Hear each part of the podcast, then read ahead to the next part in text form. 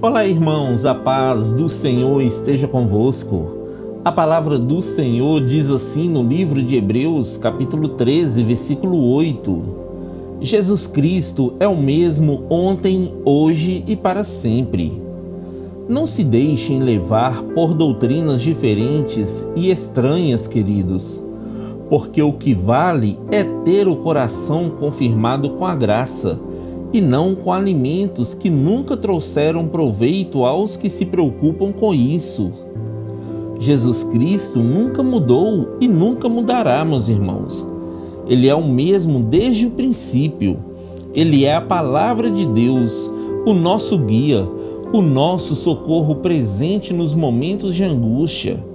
Deposite a sua confiança nele e você nunca se frustrará pois o Senhor nunca falhará conosco, queridos. Ele é leal e fiel. A benignidade dele dura para sempre. Amém?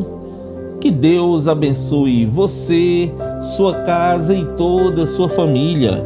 E lembre-se sempre, você é muito especial para Deus.